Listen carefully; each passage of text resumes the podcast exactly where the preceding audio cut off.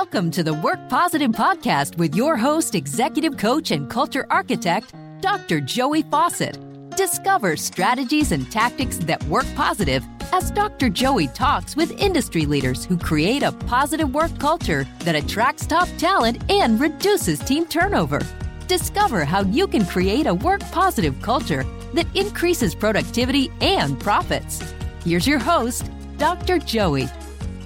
Hey, Work Positive Nation, you know that you need a diversity of people as top talent on your team, right? I mean, you know that. Okay.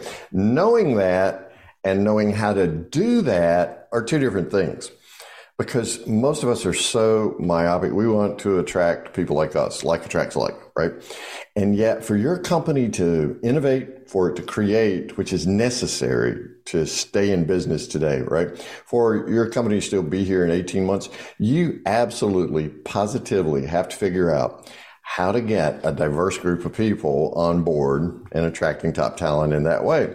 So how do you do that? Well, of course, you look at the skill sets. We know we have to have a diversity of skill sets, but what about their stories and diversity of stories, their life experiences, where they come from? You know, I'm a Southerner, so I want to know who's your mama, who's your daddy, right? Those those kinds of things. I want to know all about your background. But some people are like, nope, not going to tell my story.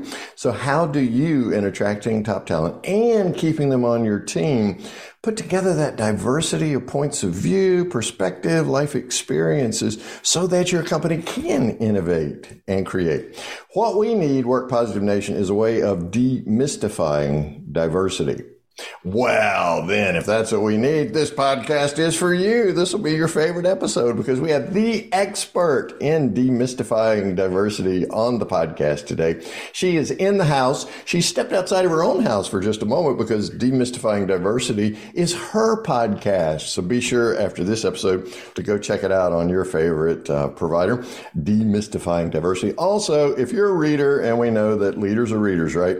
You go over to Amazon, B&N, wherever fine books are sold and you find your copy of Demystifying Diversity, you can go to daralyselyons.com right now as you listen to this podcast and you can meet my special guest today. Work Positive Nation, help me welcome Daralyse Lyons to the podcast. Daralyse, what a great day for me.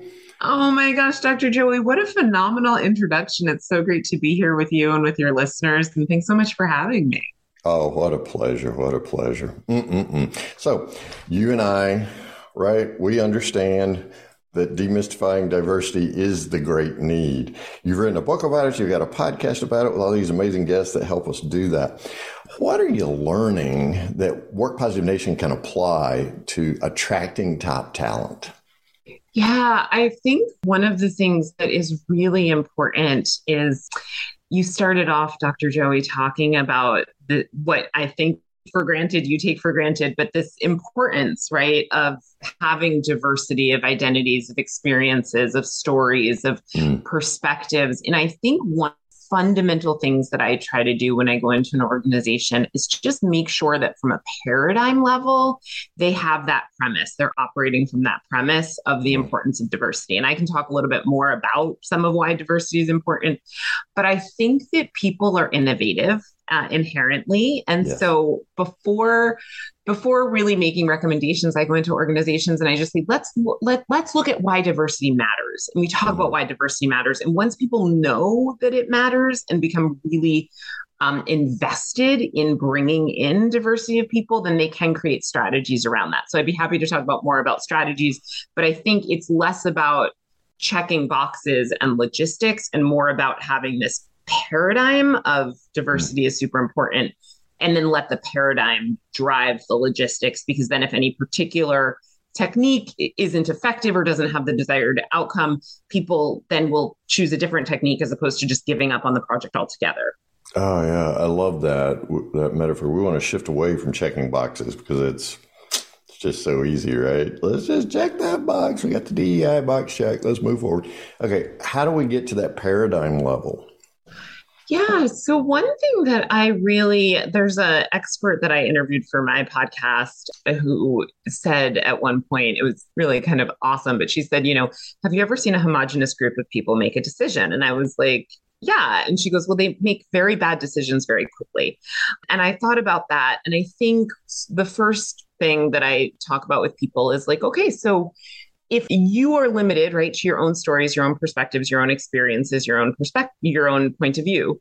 So if you're surrounded by people who are also limited by the same stories experiences perspectives and point of view then you're not going to see what you can't see. And so i give some examples of you know there was a group a, a marketing research company that was branding and website development for an organization. And it was a, a bunch of like really sports centric men in a room making decisions, and which is like fine, you know. But then they invited someone to look at the graphics that they'd come up with, the website design that they'd come up with. And she was like, okay, none of this appeals to about 50% of the population. Like, have you thought about the fact that your branding is very, very you know male oriented and this was not an organization that was targeting a specifically you know okay. a specifically male audience and so uh-huh. i think it's i give examples like that or examples of things like you know curb cuts and sidewalks right i'm sure we all know the the curb cut effect which i'll just explain it a little bit but um, in the sidewalks there's like those little slopes at the end of sidewalks that are were originally designed for wheelchairs to go on. And now, you know, like delivery people and uh, people pushing strollers and, you know, mm-hmm. anyone perhaps with any sort of physical mobility issue like really relies on those they're so helpful i use yes. them you know keeps me from tripping um, and uh, and those were created for a specific subset of the disability community, right? And there's mm. so many innovations that we can look at in this world that are like, oh, this was a solution that was brought about because a particular person of a particular identity was able to see a need that mm. someone who doesn't hold that identity would not be able to see. And so once we re- I really start talking about that and talking about, you know, all the research shows that companies that are more diverse are uh, significantly more profitable, um, encourage employee retention, create greater psychological safety, uh, make people feel like they can belong, make people feel like if they go through life changes while at an organization that is sustainable for them and they can you know uh, pivot with the organization and the organization will rise to, to meet them where they are.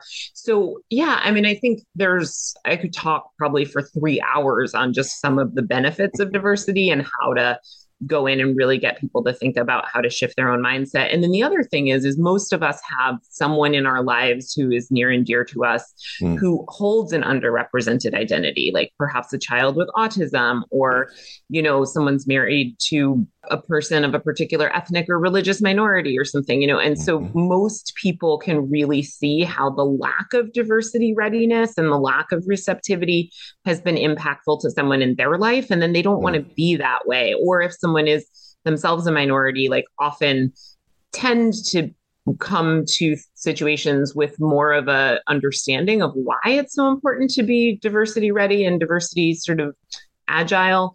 However, I think even within that, like just acknowledging that no identity is inherently bad or wrong or even problematic. Um, and everybody has something beautiful to bring to the table. But I think we've been mm. overemphasizing certain voices. And so it's really about like, how do we create equity of opportunity? Mm, mm, I love that. Yeah, we, we have been hearing one voice yeah. for a very long time, haven't we? And and yet the richness, the harmonies that come from so many different voices. I mean, Diana Ross was good. Don't get me wrong, but Diana Ross and the Supremes now that was great. So that's kind of the picture I carry in my head uh, is that that uh, harmony sounds so much better than than a solo, and yet we have for so long, Daralyse, been stuck in what I call the ego economy Mm. And so whoever's sitting in the big chair, it's all about, it's been him, right? And uh, it's been guys who looked a lot like me, right? Mm. and and they've sat in that big chair for so long, and they've been the dominant voice. And so, how do we transition from that? I mean, it seems to be a huge challenge for me. How can somebody, let's say they're they're new to Work Positive Nation, and they're they're looking to take some baby steps away from the monotone voice, that one voice that's been speaking in an echo chamber often, right? How do they begin to take those steps away to implement that paradigm shift that you're talking about? Yeah, well, that's such a broad question. And I love it so much. One thing that I'll say is just that even within the assumption of homogeneity, even within the assumption that everyone of a certain identity, like, you know, is that same voice, I just want to point out that there is such a diversity even within like the, you know, the white man experience, right? Like there's um I mean Dr. Joey, we were talking a little bit before we got on this podcast, and you come from the South, and like someone else who comes from the North might be a mm-hmm. totally mm-hmm. different experience of privilege oh, yeah. and opportunity. And there's a lot of research showing that most CEOs are over six feet tall, like which is incredible because the wow vast population of people is not um, right. over six feet tall. And so I think that. there's this assumption that like every person of a certain identity holds a certain level of privilege. And so first, I would mm. just want to dismantle that and say that that yeah, like there there is diversity even within these identity groups, diversity of sexual orientation and yep. gender expression and right. and physical abilities and all of that. So I kind of would start from that premise like what is the existing diversity here in this place mm. even a place that doesn't maybe seem visibly diverse and we would delve into that um, and then we would start off thinking about like, well, okay, so who isn't represented here and who mm. who could be a real asset to your team? Because that's another thing. I think, you know, when when diversity is a check the box exercise, people think about it as something they're doing for other people mm. rather than something that they're personally invested in. Yes. And so, you know, sitting in a room with different corporate executives and being like, okay, so you want to appeal to a younger demographic, but like, is anyone on your team younger? You know, Where is anyone on your team, yeah, like going to be thinking in the way that that people might be thinking who have certain who are at a certain stage of their life right mm. or you know you want to appeal to an older demographic and like so why are you rushing people out once they hit quote unquote retirement age mm. right or you know have you noticed that actually like you have a lot of um, turnover among a certain demographic or you know like so it really starts off by looking at what is here what is missing how mm. could we best serve the organization how can we serve the client base how can we expand the mm. client mm. base mm-hmm. and recognizing that that actually can't that a lot of that work can't be done without embracing diversity because if someone says okay we want to appeal to a certain demographic of people, but there's no one of that demographic on on the team that's making mm-hmm. decisions. Like it it doesn't really take rocket science to point out that you're you're probably not going to be able to know what you don't know. And so uh, so th- there needs to be an invitation to bring people on who do know a little something about it. Mm, absolutely. So we move from the ego economy to what I refer to as the we economy. Then the question becomes, who's we? Yes and who else needs to be at the table to help this company innovate and create? Daryl Lyons is my guest on this episode of the Work Positive podcast. Uh, while you're listening to us, go over to daralyselyons.com or you can go to BNN, Amazon, wherever you want to go, pick up a copy of her book, Demystifying Diversity. And that's exactly what we're doing today. So I attract talent. I become aware that we needs to be broader than what it has been, right? I've, I've made this shift. And so now I'm diversifying my we, I'm broadening my we. I'm beginning to see some profitability. These teams, though, need some help staying together because, as you mentioned earlier, what if I've got a lot of turnover in one particular age group? Sometimes my back door becomes like 10 times the size of my front door. How do I close the back door or at least make it smaller with these teams, knowing that the friction that occurs sometimes in the midst of diverse teams can yield either light or heat. And I'd like to bring some light. How do I do that? What are some of the things I pay attention to, Daryl Yeah, so um, I think that's a, such an important question. And really, I want to say that um, there's individual change and there's systemic change and individual change sort of operates from the perspective of like okay i'm going to work with each individual person. Mm-hmm. and systemic change is more about let's change the structure of the systems to support certain behaviors and encourage certain behaviors. And what i want to say is that my approach would be slightly different if an organization is a lot smaller than if an organization is a lot larger. I think with larger organizations you have to take a more systemic approach um, mm. just because of for pragmatic reasons, it's not always possible Right. to touch each and every person in the way that that their hearts might need to be shifted in order to to create those greater openings. Although, you know, some larger organizations do a really good job of that. So in huge organizations, they tend to have something called employee resource groups or affinity groups or something where people do come together around a specific element of identity and discuss mm. their needs, their challenges, et cetera. And then usually someone within that group is empowered to go back to the HR department or the people's department and sort of say, like, okay, these are the things that need to happen. But I think at smaller organizations, it really is about the chain of reporting and like, and who feels safe talking to whom.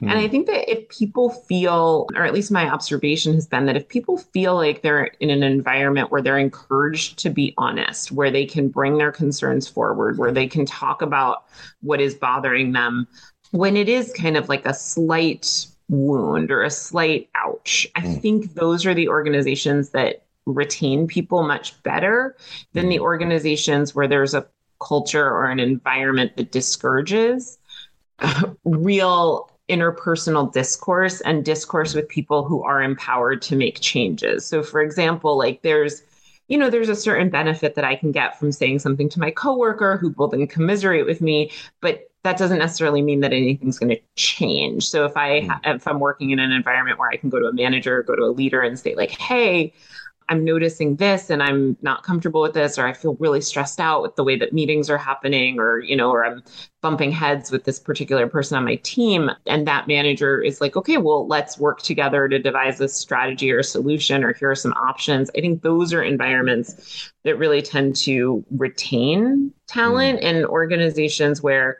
leadership does take a more service oriented approach and feels like, okay, I'm here my people are incredibly talented and they they are they're going to do incredible and innovative things and all I need to do is support them in being able to do that. I think those leaders tend to get the most out of their employees from a diversity perspective but also just from a from every perspective.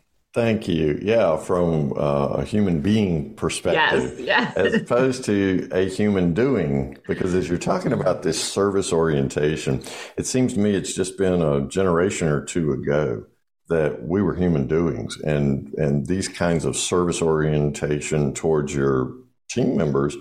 That was non-existent. You put yeah. your head down, you shut up, you come to work, and all of a sudden the lid's blown off of all of that. And so now we see, again, the great redefinition of work. We're seeing people for who they are as human beings as opposed to human doings. So I love that phrase you just used, the service orientation. Typically that's reserved for clients and customers, right? But the internal service orientation and the opportunity to have an environment where you can explore, right?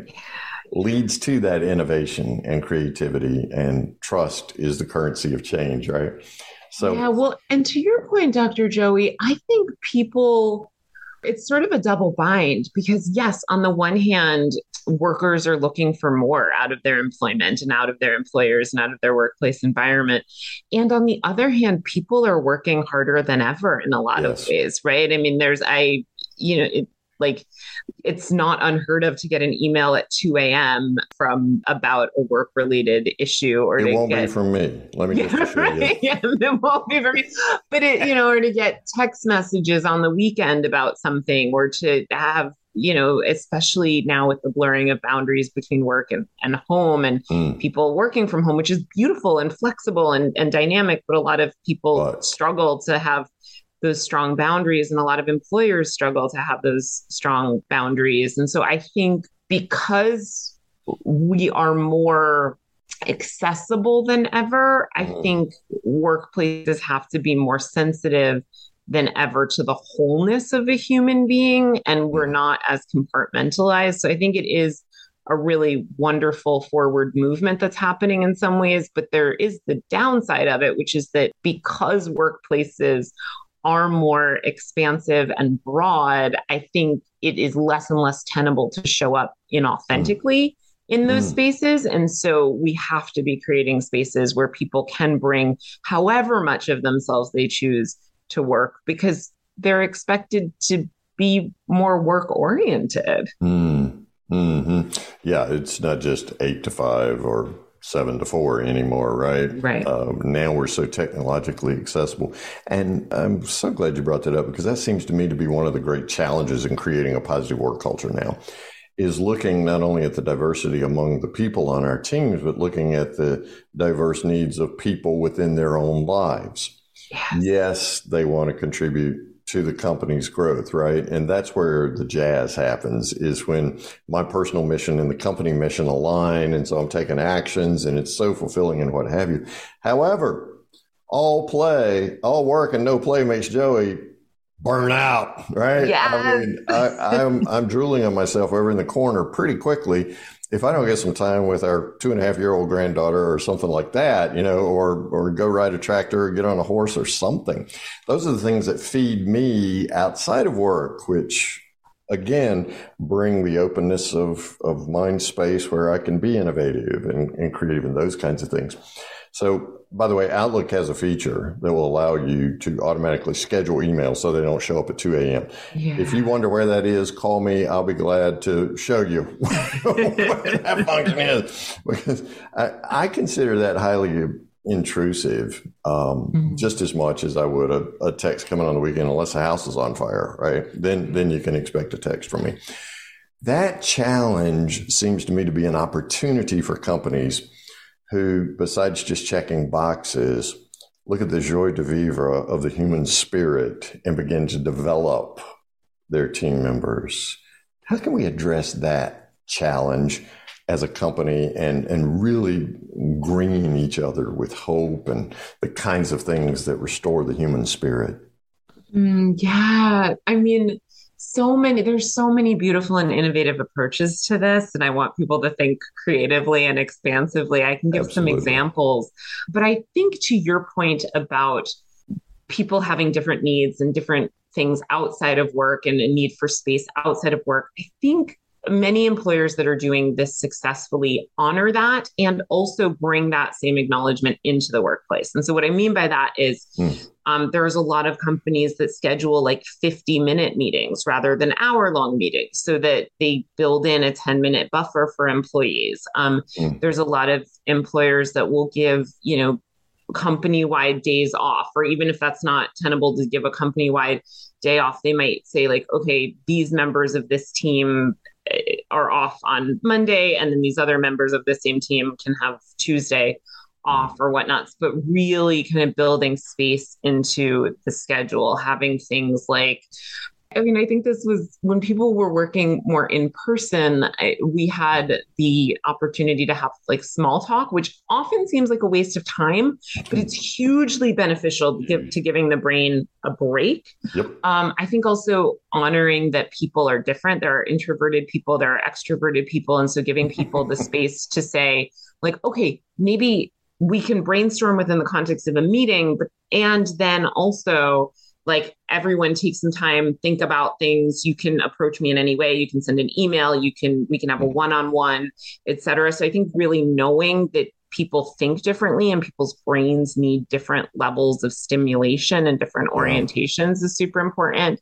And then mm-hmm. also respecting people's time and space. So maybe mm-hmm. not sending that email at 2 a.m. Um, and and waiting and holding off, or or possibly even um, just having some sort of flexible work schedule, which so many more organizations are mm-hmm. are doing that and allowing people to be empowered to manage their own either work hours or work, you know, or where they're working. Certainly, the attitude that people take towards things when someone has a medical appointment and has to, you know, take a little bit of time off or I don't know, you know, has to leave to pick their kids up from mm-hmm. from school or what have you, but just like really kind of making space for people to have space in their lives and also not making space differently for people who hold different identities so or different or in different stages of life. So i just gave the example of the person who needs to leave early to go pick their kids up from school. There can be a lot of hostility that happens within teams if one person who's is let's say a parent or a caregiver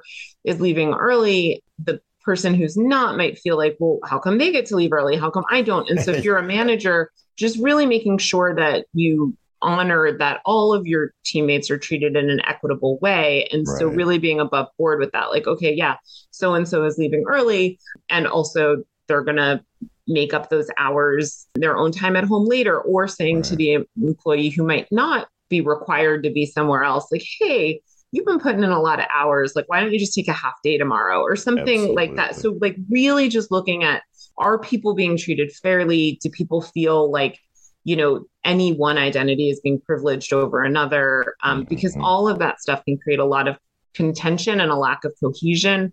Um, and so I do think as managers, as leaders, we need to be responsive to the needs that people bring to us. But I think the mm. really great leaders anticipate needs in advance and even see mm. things that aren't going to be brought to them because that's how someone I, I, think that's where people really become very loyal to an organization and very mm-hmm. loyal to mm-hmm. their team is when they feel like wow this person is looking out for me even when i'm not looking out for myself they, they care mm. so much about my mental health and about my wellness and about me as a whole person that I just want to give all the best of me to this organization. Absolutely. Well, that goes back to what we were talking about earlier, and that is the creation of trusting relationships, which mm-hmm. come from listening to each other's story and an appreciation of that, building that psychological safety into the team, right? To where I feel like I can step up and okay, I may not have to go pick my kid up, but I may be having a, I call them less than days and greater than days. Yeah. You know, that's one thing I remember from math class back in high school, but you know, maybe it's a less than day for me, right? And so uh, being able to step up and just declare to my leader, hey man, I'm having a less than day. Uh, I'm, I'm going to take off after lunch and go do something to restore me and I'll make it back later, just like the person did who had to go pick up their kid from the child care center, right? So I love that. I think leaders can model. Oh, I'm sorry. I just I think leaders can model that too, though. I yes. I, I think yeah, and I just realized I gave the impression that like people should always be able to approach no, their, no, no, their leaders. It's that modeling aspect, yeah. right? Mm-hmm. the leader just says, "Hey guys, I need to step away this afternoon." we're recording this on Labor Day weekend, right? I need to step away Friday afternoon to to uh, because my wife and I are celebrating our anniversary this weekend. You know, I need to step away yeah. and do something fun. That modeling, man, that just and trusting your people, yes. right, to do the work that the work's going to continue on. So yeah. yeah. That's an amazing thing. Daralyse Lyons is my guest on this episode of the Work Positive Podcast.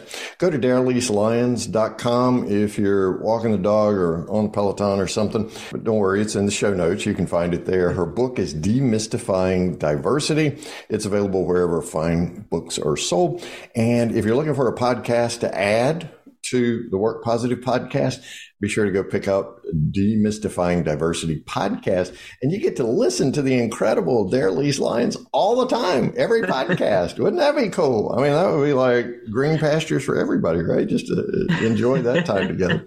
Daralyse, Work Positive Nation always wants to know one thing from my guest, and that one thing is, what is the one thing that we can start doing today to demystify diversity? Sure.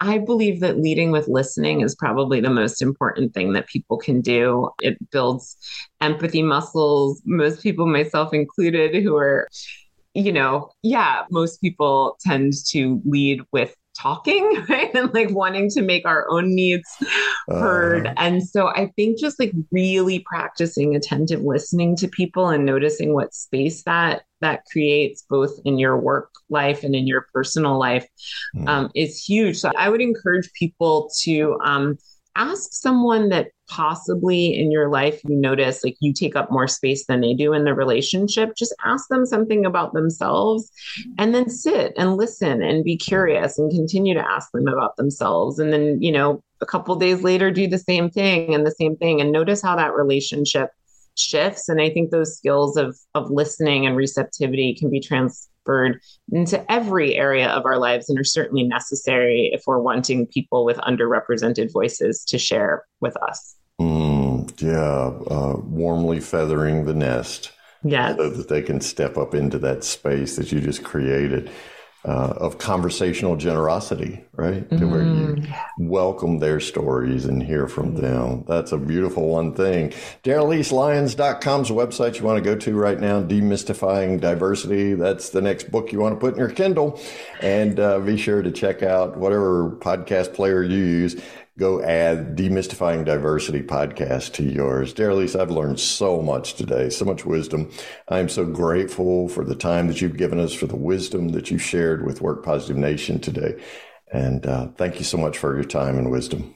Oh, thank you so much for having me. And if any of your guests have any questions or want to follow up, please um, go to daralyselyons.com. You can send me an email or whatnot, because I, I feel like we only scratched the surface and we could have gone so much deeper. And this was such a beautiful experience. I learned so much um, from our interaction. So thank you. Thank you for having me. The pleasure's mine. Thank you for listening to this episode of the Work Positive Podcast. Please share this podcast with your friends who are HR and small business leaders so they can do one thing today to create a positive work culture that increases productivity and profits. I'd like to give you a free Work Positive course just for listening. It's called Something to Talk About, and it's transformed the work conversations of so many people all over the world. Get your free copy when you go to workpositive.today slash something to talk about, and you can start transforming your conversations today. Remember, it pays to work positive.